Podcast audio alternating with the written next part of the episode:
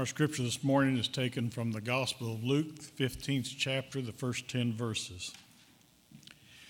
Now the tax collectors and sinners were all drawing near to him, and the Pharisees and the scribes grumbled, saying, This man receives sinners and eats with them.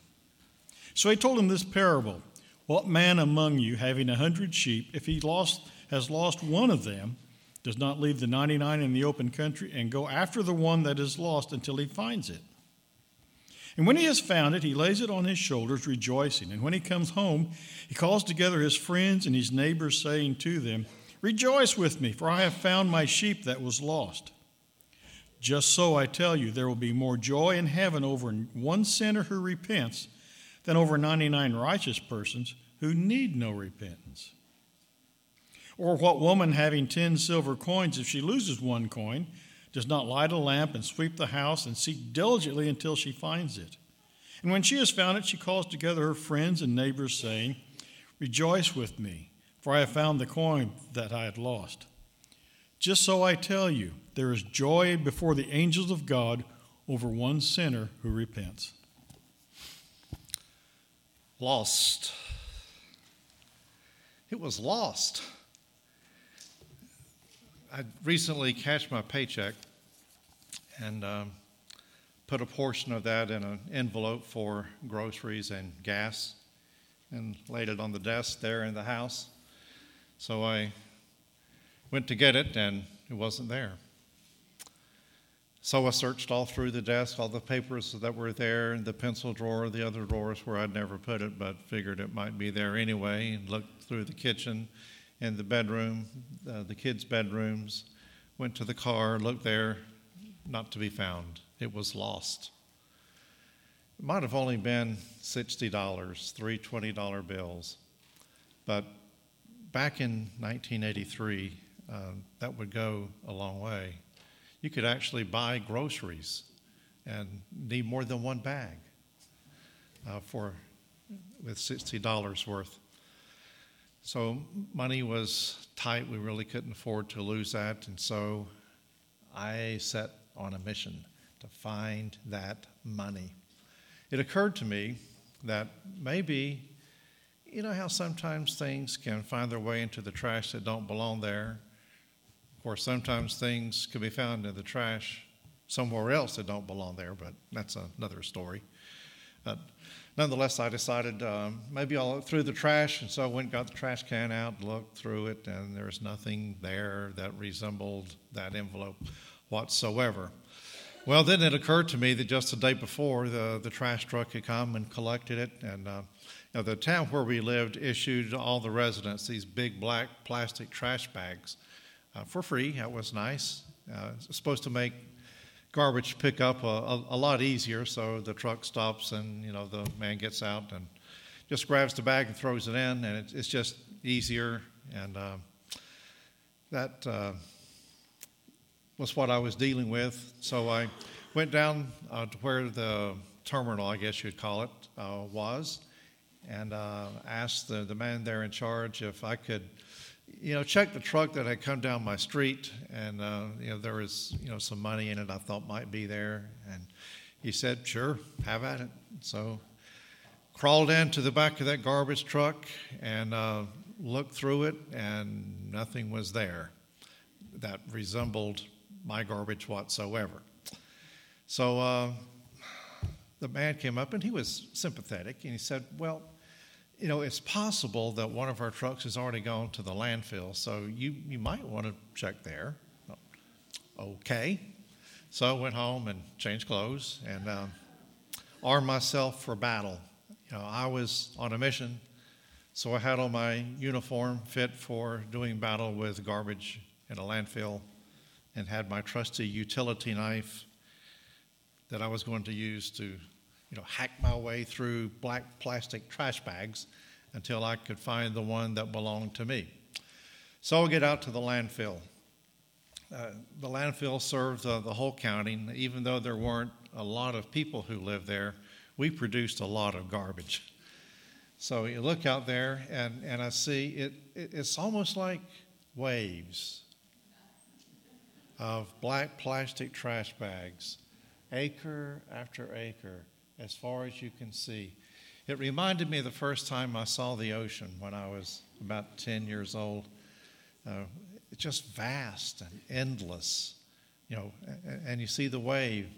And I thought, maybe this is what the Black Sea would look like, you know? so, uh, where do you start? So I go down there where I had seen uh, some garbage trucks backed up, and oh, well, I'll, I'll, look here, and uh, couldn't find anything. Um, oh, the, the man, I did check in with him first, so he, he comes down, and uh, you know asks uh, how it's going, and so you might not be in the right place. So you know where, where's Okolona's?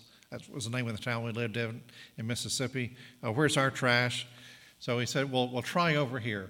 So I go in there, whack, whack, this way and that way. You know, you slice off the top and, you know, you know look through and see if there's anything. And, and I did that for I don't know how long. And uh, then the man saw that I was not having any success, so he said, Well, you know, there is one more possibility. Um, some of this, these trucks haven't been unloaded yet, uh, so you, you might want to check and see. Uh, so I uh, did. So I climbed into this garbage truck. And you know how the garbage trucks have this uh, hydraulic thing that you, you, got this big blade and it pushes the garbage up toward the, the front? Um, well, the one I was in, it had pushed the, the garbage up toward the back. Uh, so I wasn't going to be able to get to too much unless I climbed up over that blade It kind of reminded me of you know these war movies where they inch along on, on their bellies and then they get up to a, Uh, a, cliff or a rock or something You have to kind of slither over it uh, to keep from being hit by bullets sailing over their heads. I've never done anything like that. This is about as close to a war story as I'm going to get. But nonetheless, I, I slither over the top and I'm, I'm looking and I'm at the point now where I realize okay, our grocery money is gone, gas money is gone, we'll have to adjust. Uh, so I did the only thing I knew to do at that time, which is what I should have done earlier. I, I prayed, Lord, you know we need this money. Uh, things are, are, are tight for us. Um, please. and so as I kind of hacked my way back behind this blade, I, I looked up into the corner, as far back in the truck as, as you could see, and, and I saw a cardboard box. And uh, it was just after Christmas, so you know we'd received gifts from my parents. Uh, so I thought, could it be that that's you know our box?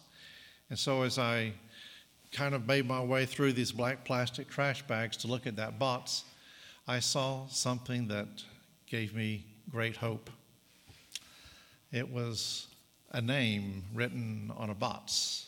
Uh, the return address had, I could see just the top line, and at the top line it said Southards. So I thought, ah. I found the, the location. And so I dive in, swim my way through that black sea of trash bags, take out my sword, I mean, my utility knife, and whack through that black plastic trash bag that's sitting there next to that box and open it up. There's junk mail on top, so I'm sifting through the junk mail, and then I come to a blank envelope and I open it up, and there are three brand new, crisp $20 bills. And so I rejoiced, kissed that money, and express deep gratitude to God for helping me find what was lost. Today we begin a new mini series on the topic of lost and found. And I've chosen to do this so that we can create a culture of evangelism among us. And when something is lost that is dear to us, important to us, we don't rest until we have exhausted every means possible to find that which is lost. And that's what these three parables actually it's one parable. In Luke 15, there's a parable of the, the lost sheep, of the lost coin, and of the lost son. It's really just one parable, but it has three parts to it.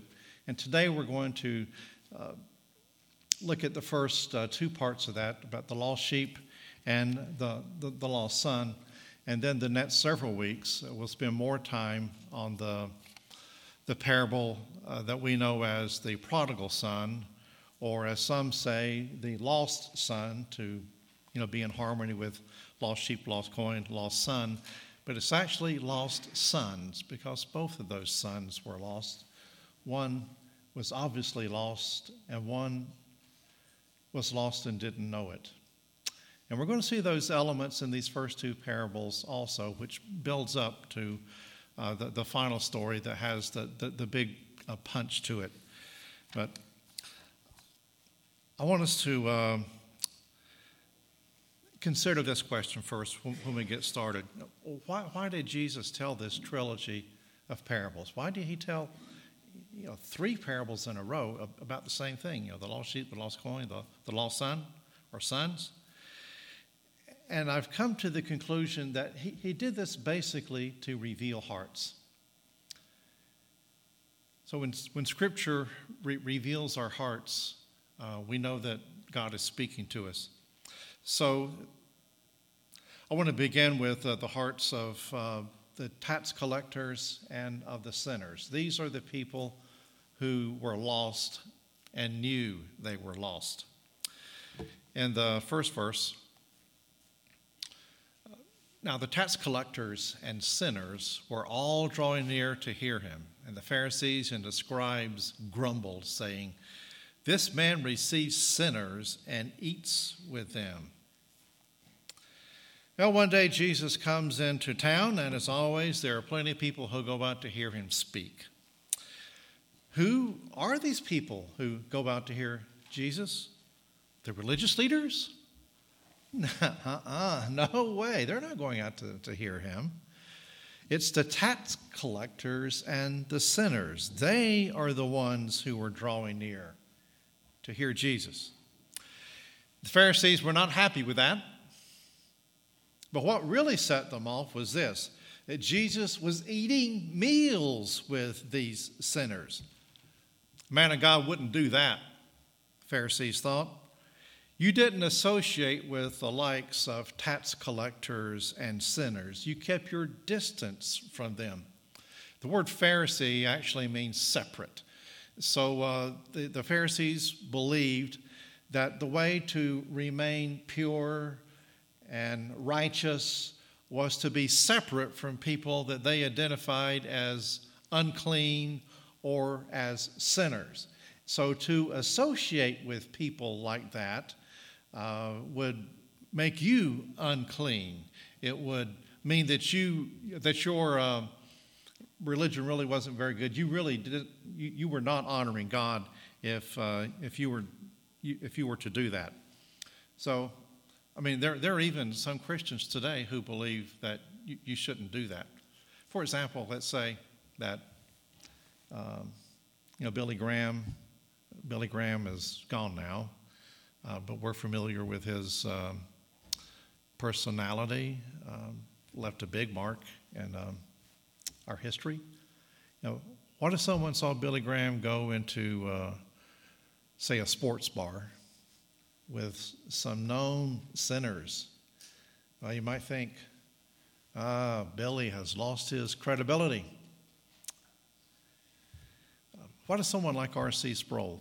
Um, of course, he's gone now too, but in uh, his commentary on Mark, he relates a story that he went to uh, a country club to uh, play golf with someone. Some woman had called uh, Dr. Sproul and said, Hey, uh, my husband would, would like to play golf with you. And so, for as a birthday present to him, I thought if, if I could arrange for, for you to play with him, that would just thrill him.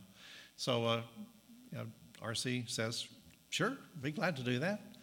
So uh, they, they go golfing, and as they uh, you know, finish up, um, RC goes into the the, the restaurant part of the, uh, the clubhouse there, uh, with some known sinners. And there is someone there who is observing him doing that. And so he whips out his cell phone and he calls the chairman of the board at Ligonier Ministries and says, Our founder, our leader, Dr. R.C. Sproul, is associating with some unsavory types. And I think you ought to know about it. Well, this is what Jesus was doing. He was sitting down with unsavory types, those who were known sinners, those whose character was in question, those whose morals were loose. So that's what the Pharisees thought Jesus was doing, that he was compromising his integrity. You know, in that culture, when, when you ate a meal with someone, uh, that, that, that was a big deal. Uh, that, that showed acceptance. It, it, it showed uh, that, that you were welcome. Um, you know, in my home, uh, I identify with you. We have a relationship. Uh, to, to, to break bread with someone, uh, and, and in times of old, when a, a covenant was, was made, it, it was sealed with, with, a meal, sometimes with a feast. And so uh, to, to eat bread with uh, someone else was to signify a tight bond.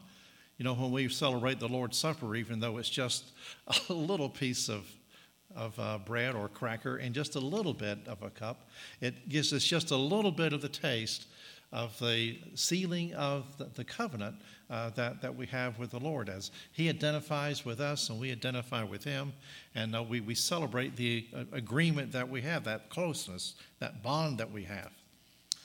So that's what Jesus was doing with these people who were labeled as sinners. So that's one group of people that Jesus was associating with uh, the sinners, the, the unclean types.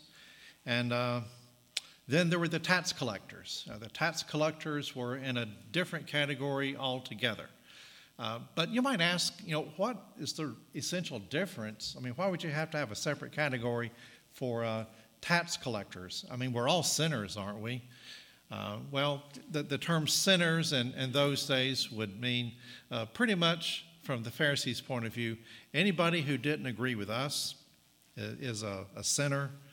Um, and a tax collector, I'll talk a little bit more about sinners in just a moment, but let's talk about the tax collectors. Uh, tax collectors were especially loathed and despised, and for this reason. The, uh, the Empire of Rome, Roman Empire, had come in and had uh, taken over uh, Israel, Palestine, that, that land, and uh, they needed to you know, raise revenue, you had to pay the, the soldiers and the governors and whoever else to uh, keep uh, the, the people there in subjection. And so um, to make the tax collecting uh, a little easier, uh, what they did was they would have people put in bids uh, for their services. So if you wanted to be a tax collector, it was a lucrative job, and no question about that. But the way it worked is you had a quota. Uh, the quota was what Rome required. And whatever you got above that quota was yours. So you could charge as much for tax as you wanted to. So it may be that uh, you know one tax collector would offer a better deal than somebody else. Uh, you know I don't know, but um, nonetheless, what tax collectors uh, would, would, do uh, would be to gouge people for as much as they could, and people and uh, in Israel, Judah, they didn't like that. They didn't, they didn't like that at all. And so to retaliate, I mean, it's kind of hard to retaliate against the IRS or, I guess in this case, the RIS, Roman Internal Service. No. Whatever. You get the point. So to uh, retaliate, um, they, they cut them off. And to be cut off in that society uh, was a lot more than anything we could imagine. Uh, they no longer could be part of the synagogue. They, they kicked them out. You know, the synagogue was the, the, the, Jewish version of church. So it'd be like saying, uh, You're not allowed to worship with us. they also were not allowed to testify in court. They said anyone who would do this to his own people is greedy and does not have good judgment. His testimony cannot be trusted. Um, so tax collectors were ostracized. It wasn't just something that they kind of figured maybe they were being ostracized, uh, it, it, was official. So uh, let's put this in terms that might make sense to us. You know, we're, we're a, a great country, a big country, powerful country, wealthy country.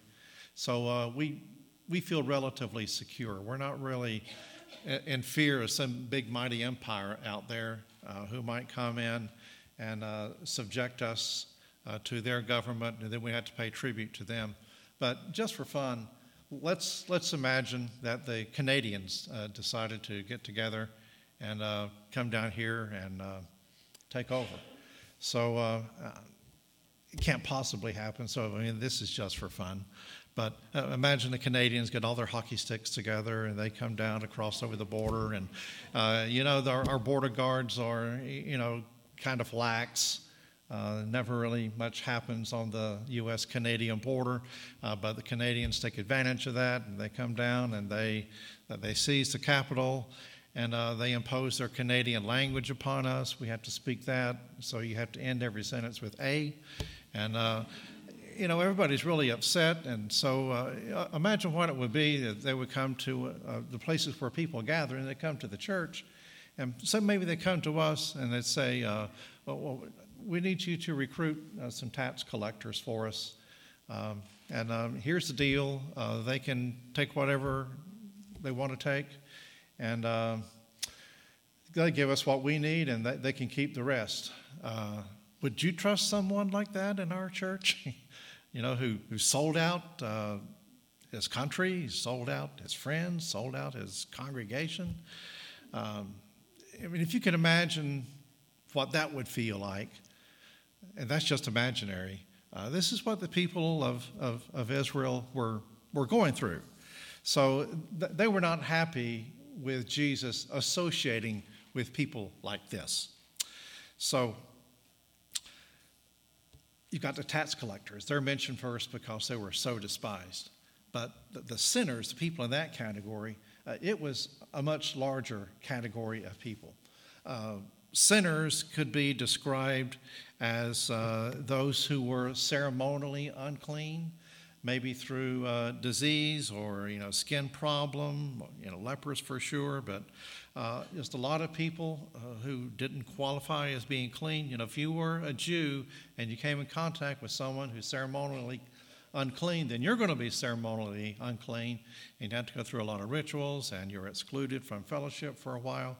Uh, so they thought in order to be pure and holy, you had to avoid these people. Uh, something they also believed um, which is believed for thousands of years in antiquity, that if you had a sickness or if you had a, physical problem of any kind, it must be that you did something to deserve that kind of uh, consequence. And so, uh, hence the, the term sinners. These people are this way be, because they did something uh, to deserve it. In uh, John chapter 9, there is an occasion there where Jesus heals a man who was born blind. And uh, the, the people who were uh, familiar with this man believed that he was blind because he had sinned. Uh, how do you, if you're born blind, what can you do to um, have that kind of consequence? And so they concluded, well, he must have sinned in the womb. Uh, that's their uh, explanation for it. But anyway, Jesus comes and he heals him, and the Pharisees are not happy about that. They don't want to hear his testimony. Uh, so here's what they say to him. I think I can pull at the verse here, verse 24. The second time they called the man who had been blind and said to him, Give glory to God. We know that this man, Jesus, I inserted that in there, is a what? He's a sinner because he had associated with people who were unclean. That makes him unclean. And because he did not observe the Sabbath in the way that they observed the Sabbath, that is, he doesn't do things the way that we do, therefore he is a sinner. So they labeled Jesus a sinner. They answered, uh, you know, and, and said again, You were born entirely in sins, and do you teach us? And they cast him out. So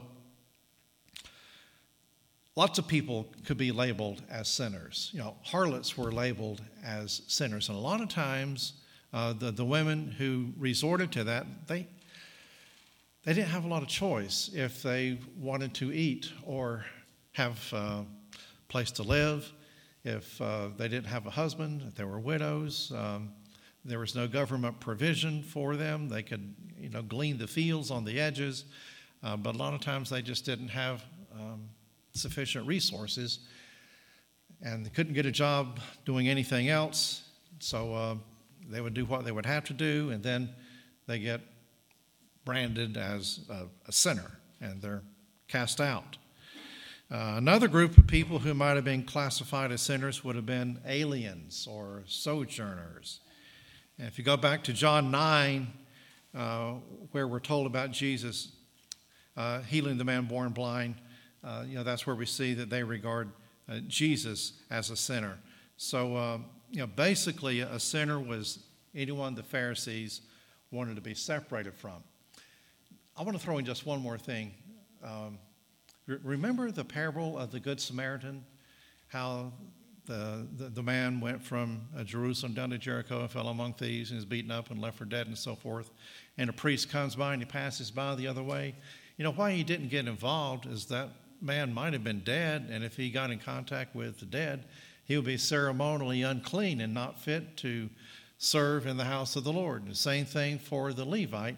And what Jesus is saying is that these people who think that they are so righteous and so clean and so holy uh, cannot bear the thought of helping someone in need, even if their life is at stake, because it might make them ceremonially unclean and therefore uh, in the classification of, of sinners. So they had things uh, kind of backward there. But anyway, these were the people that Jesus was uh, associating with, um, the sinners, I mean, not the Pharisees. And oh, there's one thing I, I forgot to say.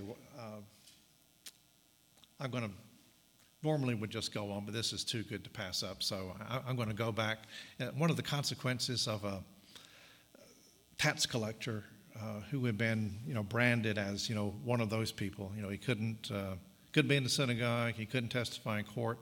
The other thing he couldn't do is they would not receive his tithe or his offering at synagogue or at church. Can you imagine? Um, I mean, he can't go there to attend, but, but he can't even send it in. Uh, they would consider that tainted. Um, now, you know you're a really bad person when the church won't take your money. eh? so, just so you know, none of you are that bad. Okay? So we will not offend you by refusing to receive your offering. Whether you put it in the plate or mail it in or do it online, uh, whatever, however you want to do it, uh, we'll take it. So you're accepted. All right. So, anyway, Luke tells us that all the tax collectors and sinners were drawing near to Jesus in order to hear him. And it raises this question What is it about Jesus that attracts tax collectors and sinners. It's because Jesus accepted them. He didn't despise them or scold them for their sinfulness.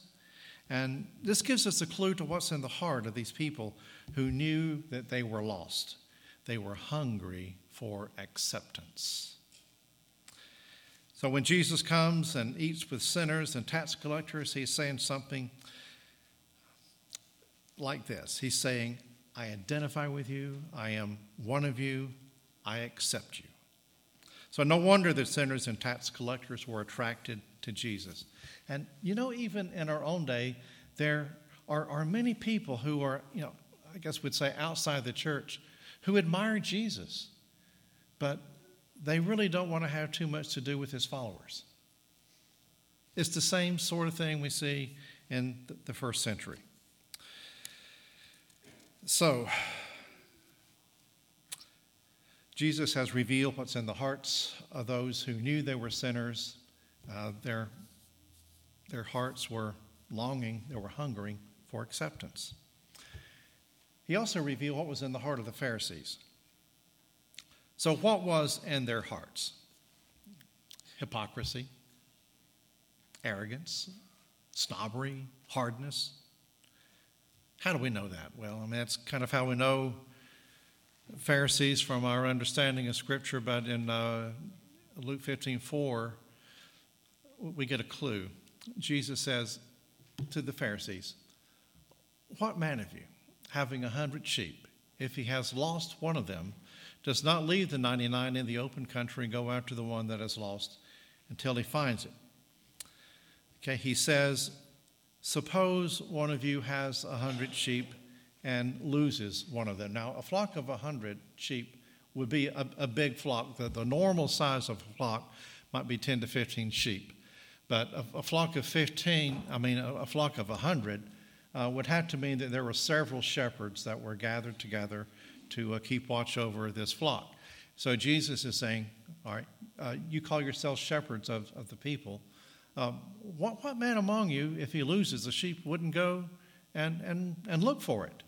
You know, the other shepherds can watch the, the, the, sheep that are there, but one that was specifically under your charge and, and you lose it, um, who wouldn't go?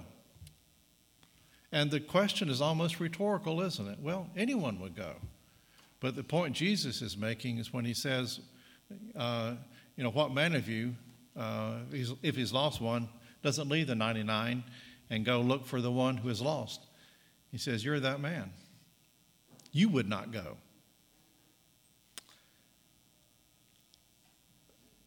Because one sheep out of a hundred doesn't mean anything to you. You've got plenty more.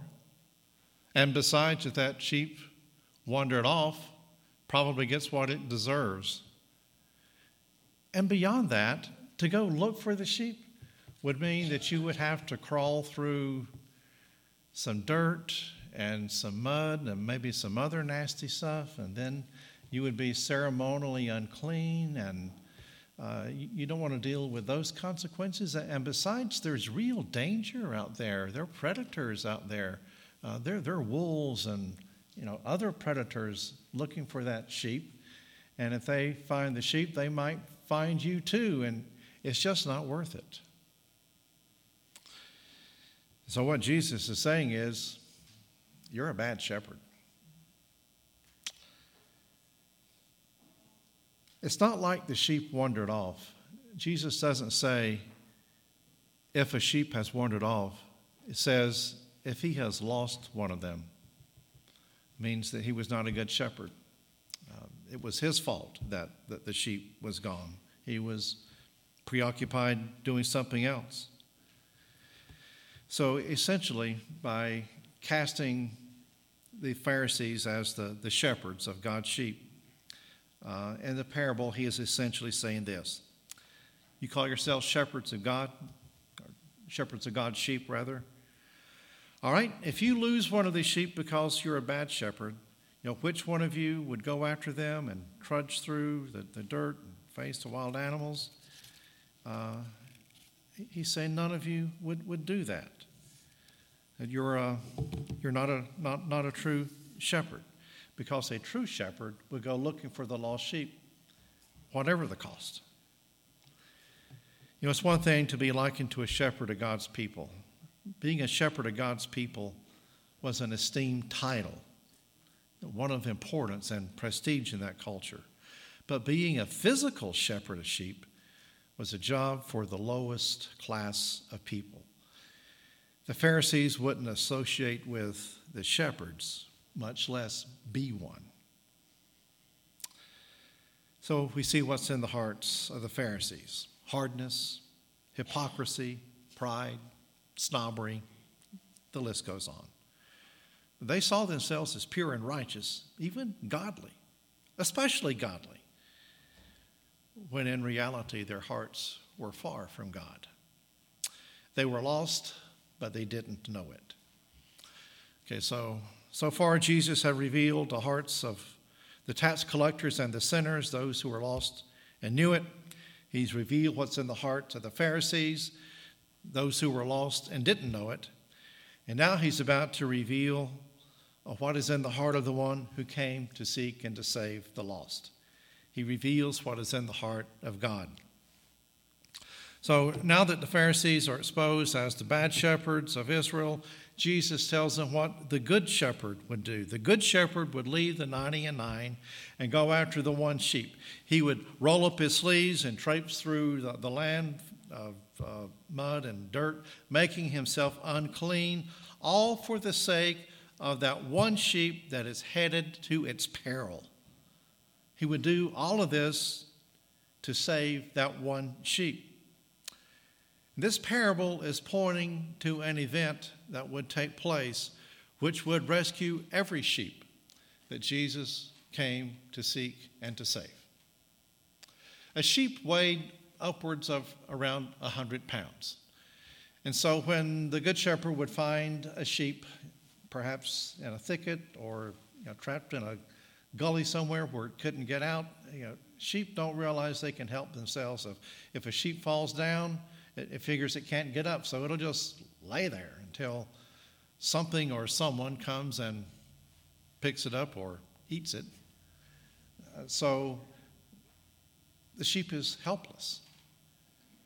Jesus likens us to sheep. We are helpless to do anything to save ourselves.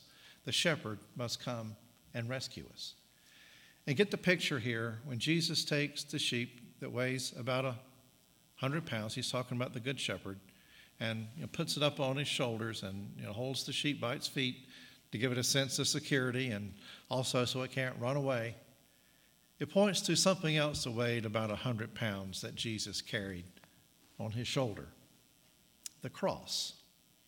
It was through the cross that Jesus came, endured all of the perils, all of the uncleanness, all of the rejection that was associated with seeking and saving that which was lost. In the parable of the lost coin, the woman searches diligently for that one coin that she has lost. Some commentators say that what it may have been what was a headband that had you know, 10 coins around it, that, that headband signified that she was married, and, it would have been the most valuable possession that she had. And if one of the coins were to fall out of that, uh, it, it just wouldn't look the same. It, it would be incomplete. And so she is searching diligently. You know, she sweeps the floors. They had dirt floors, thinking maybe it got covered up with dust. So she gets the lamp out and she sweeps. Uh, she is looking diligently for that which is lost because it is precious to her. Whatever it takes is what she is doing. And when she finds it, she has the same reaction as the shepherd does when he finds the lost sheep.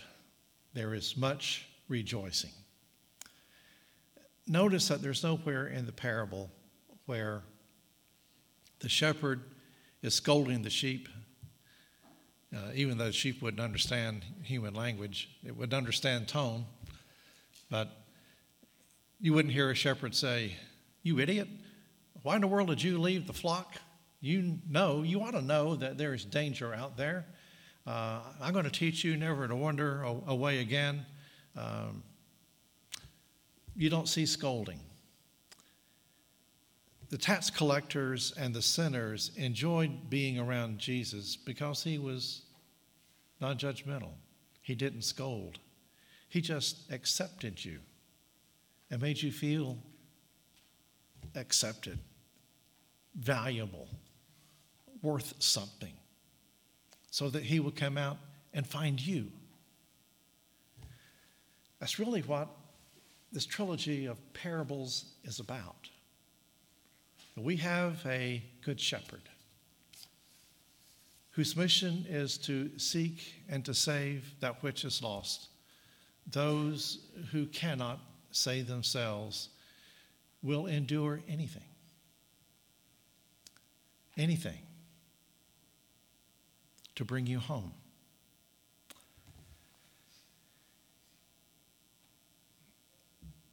I want to take us before, just in wrapping up, I want to take you back to the garbage truck that I was in for just a moment. So, you know, we can do visual and we can do audio. We, we can't do smell yet, so you'll just have to imagine that. But imagine being there and uh, back of that garbage truck uh, with, with me for, for just a minute. I'm sitting there covered with garbage with a fistful of crisp new $20 bills in my hand, and I am so happy. You can see me kissing the money. But then I heard a voice. It was not an audible voice, but there was something inside that spoke to me. And the voice said something like this You're really happy, aren't you? I said, Yes, I am. I am. I am really happy. I'm happy beyond description. And then I sensed something else. Would you want to make me happy? Sure, Lord, I'd love to make you happy. How do I do that? Well, you were willing to go through all of this garbage to find three $20 bills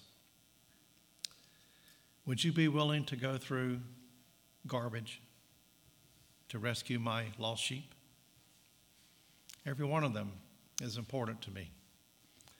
And if you would find them and bring them to me, I would be so happy.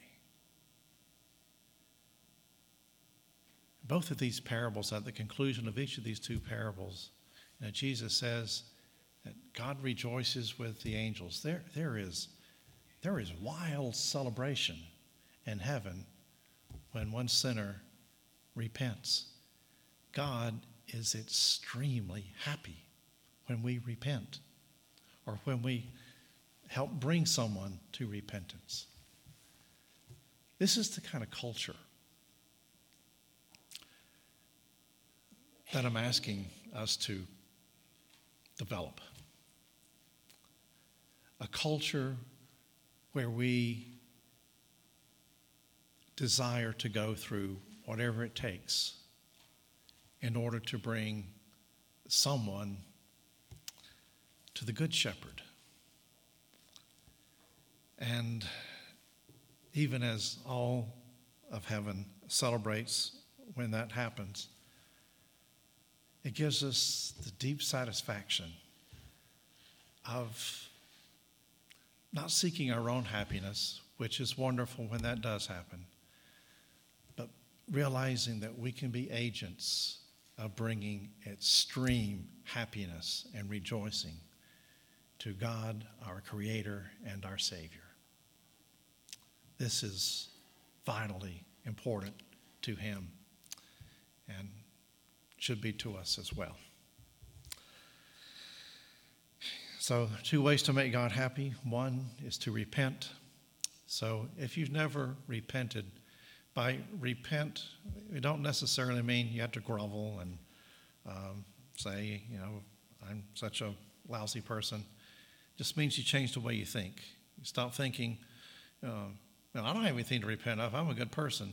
And realize that you do need God. When that change of mind comes, you know, that, that's repentance. Uh, there's one other way to make God happy, and that is to go find someone who is lost and bring them to God.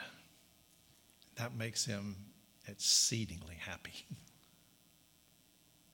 Let's pray together.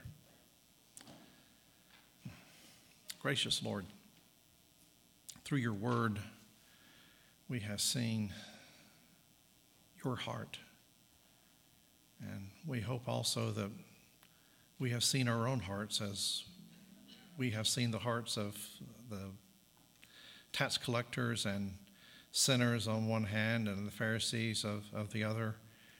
Uh, we know that you're not speaking only to them. Uh, you're speaking to all of us.